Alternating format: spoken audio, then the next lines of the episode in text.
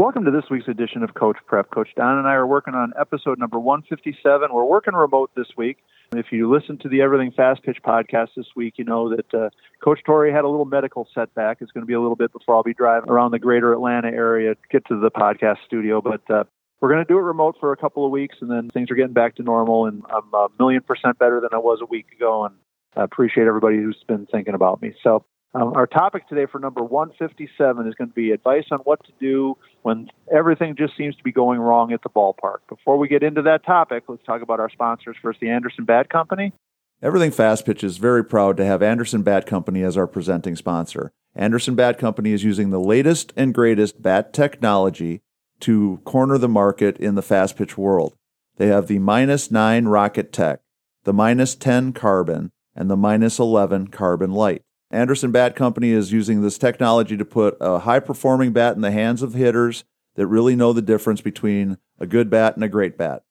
We're also working with Anderson to provide a discount for all of our listeners. Go to the Anderson Bat Company website and order your bats. Use the EFP20 discount, which is for everything fast pitch, and you'll get a 20% discount. It's a great way for you to save a little bit of money on a great bat and also help support everything fast pitch at the same time. Also, let's talk about patreon.com slash everything fast pitch. We want to say thank you to Clay Feliciano and Dan Sava for coming on board as new patrons. We've been talking about the patrons now for a couple of months now, and we've had some good momentum. We've been adding one or two patrons every week, which is the one thing that kept uh, Coach Don and I hopeful that we'll be able to have some long-term, uh, long-range success with the with the podcast. Uh, we still need many more of you to come on board, but if we can keep the momentum going, keep adding a few people every week, it keeps things going closer and closer to the right direction.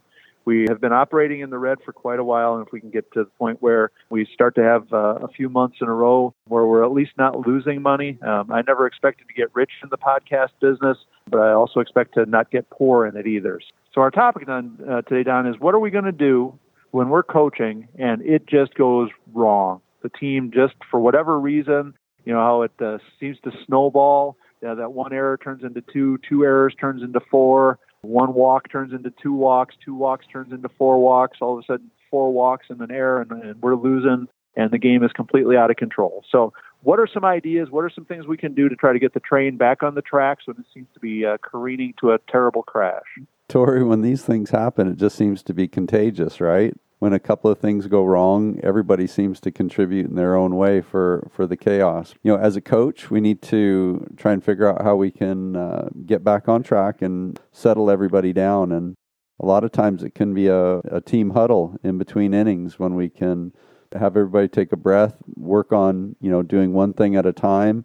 Um, you know, one pitch at a time, and try and make each small event uh, better to make the whole salvageable. But a lot of times, in my mind, if we can get the pitcher and catcher calm and, and settled, everybody else can dig in and, and do the same. You know, the catcher is the one person that everybody's looking at in the infield. And if we can have them getting everything calmed and settled down and making sure everybody knows how many outs we got so we don't have little little errors with that and, and what the situation is.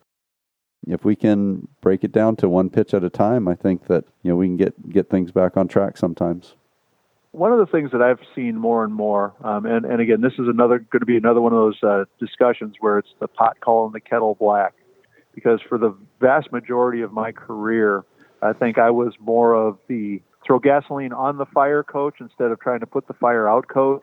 I was so quick to be angry myself when things weren't going well and we would make mistakes that I think I added a whole lot of aggravation and tension and likelihood that things were going to keep going wrong more so than solve it. So the first thing I would say from from the coach prep perspective is when things start to go haywire with your team, you can have a lot to say about how it's going to resolve itself by how you react. And if you can keep your composure, if you can stay calm, if you can be as upbeat and as positive as, as possible, like like you said, Don, if you can call that timely timeout, go out to the mound and you know, bring everybody back together again and, you know, get them all to take a deep breath and kind of refocus on what's going to happen next instead of what's gone wrong so far.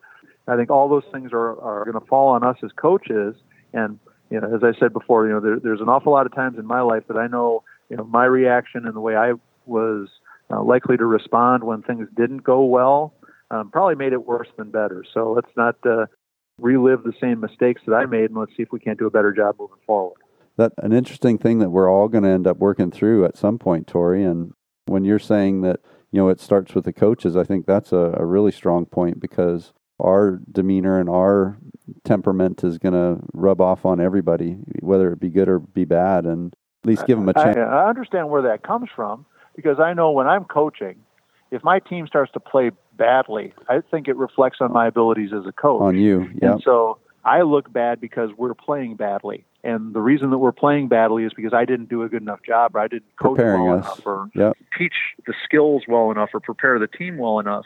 And so I think recognizing that while ultimately you are responsible as the coach, it's not a direct reflection on you every time somebody makes an error or somebody, you know, strikes out with the bases loaded or whatever.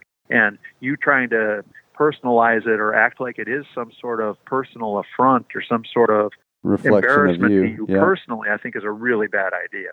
That makes sense because it seems to be normal. That's human. Yeah, no, and it, it happens a lot more than we want to admit that it does, right? So, you know, the, the, the what's the joke about you know when you decide to coach that uh, you're you're allowing the decisions made by you know whatever the age of the kids are that you're coaching to control whether you're going to be happy or not. You know, like my my life, and and for some coaches, my livelihood.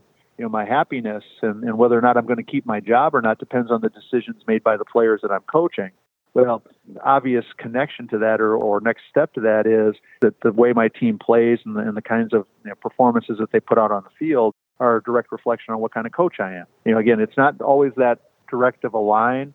And sometimes you can have done everything humanly possible to prepare your team to play well.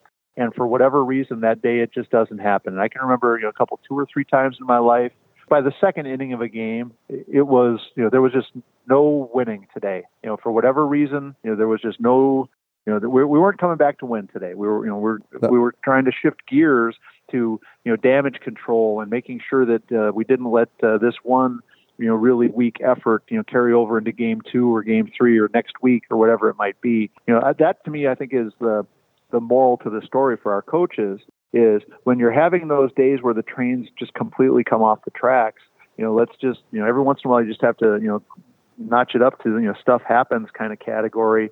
And instead of belaboring it, you know, continuing to beat that dead horse, you know, do everything we can to turn it into something positive, turn everything, you know, do everything we can to turn it into, you know, the best opportunity we have, the best way we possibly can to get this game over with so we can move on to the next one. So, you know, sometimes it's just, you know, you just got to shake your head and move on and, and realize that those kinds of days happen to teams. If you watch professional sports, you're going to see major league teams get beat by 15 runs every once in a while. You're going to see professional football teams, you know, get beat by, you know, three or four touchdowns. You know, you're going to see championship basketball teams just get, you know, run out of the gym because it's just, it just happens every once in a while. And so sometimes it's the best strategy from a coaching perspective is to figure out how we can salvage the best we can, do as little damage as we possibly can, and move on to the next next challenge. I was going to say, it seems, Tori, almost like that's that's part of our our test for the year. Every now and then we have these days where everything does go wrong, and we're being tested to see how we're going to react, to see how we're going to interact with the team, and how how we're going to try and salvage the day. But yeah, I think the the calm head, like you're saying, and calm approach, and limiting our exposure to the chaos is is definitely a good plan. Right. And just because you get angry or frustrated or you know show the world that you know how, how disappointed you are, if if you don't show those emotions, if you are able to you know manage yourself a little bit more positively than that, you still care. You still want to win. You still are doing everything you can to make your team as successful as possible. Just you know that day it just wasn't meant to be. There was more than once in my career that the collateral damage I created in game one cost us the second game in the doubleheader, or the first, you know, the collateral damage I created in game one of the tournament cost us a chance to play really deep into the into the weekend because instead of being able to compartmentalize that one game and move on, then all of a sudden there was like, well, is he going to act this way every time we play badly? Is he going to be this mad every time I make an error? Is it going to be this big a deal every time I strike out? It ended up, you know, just being so negative. Now, eventually, I figured it out. I tried to, you know, do a better job. But it's just human nature for some of us to, to, you know, to react, and we just have to learn to, you know, understand what we're likely to do and, and do a better job of managing it. And I think too, Tori, the people the people that are close to us and that are around us know what you know great effort we've put into being prepared for that day and that they know that you know we've done our part to to do a good job for the kids, for the team, for for everybody. So that's kind of a to me a key thing too to to staying calm is knowing that the important people know. Absolutely. All right. Well, so hey, that's going to wrap up number 157. Uh, coaches, make sure you send us topics and ideas, things that you're interested in talking about. Uh, Coach Don and I always like to talk about stuff that you're interested in. You can go to the fastpitchprep.com website, order your square cuts training discs, and if you're going to reach out to us, do so at fastpitchprep at gmail.com or everythingfastpitch at gmail.com. Either one of those email addresses will get to us, and we'll add your topics to the list of things that we're going to talk about in the future. Again, uh, make sure you support Anderson Bat Company. Use that EFP20 discount. Go to patreon.com slash everything fast everythingfastpitch. Become a patron if you can. And again, thanks Clay and Dan for coming on board. Coach Don and I really do appreciate it. So for Coach Don McKinley and our producer Stan Lewis, this is Coach Torrey saying thanks for listening. We'll talk to you again next week.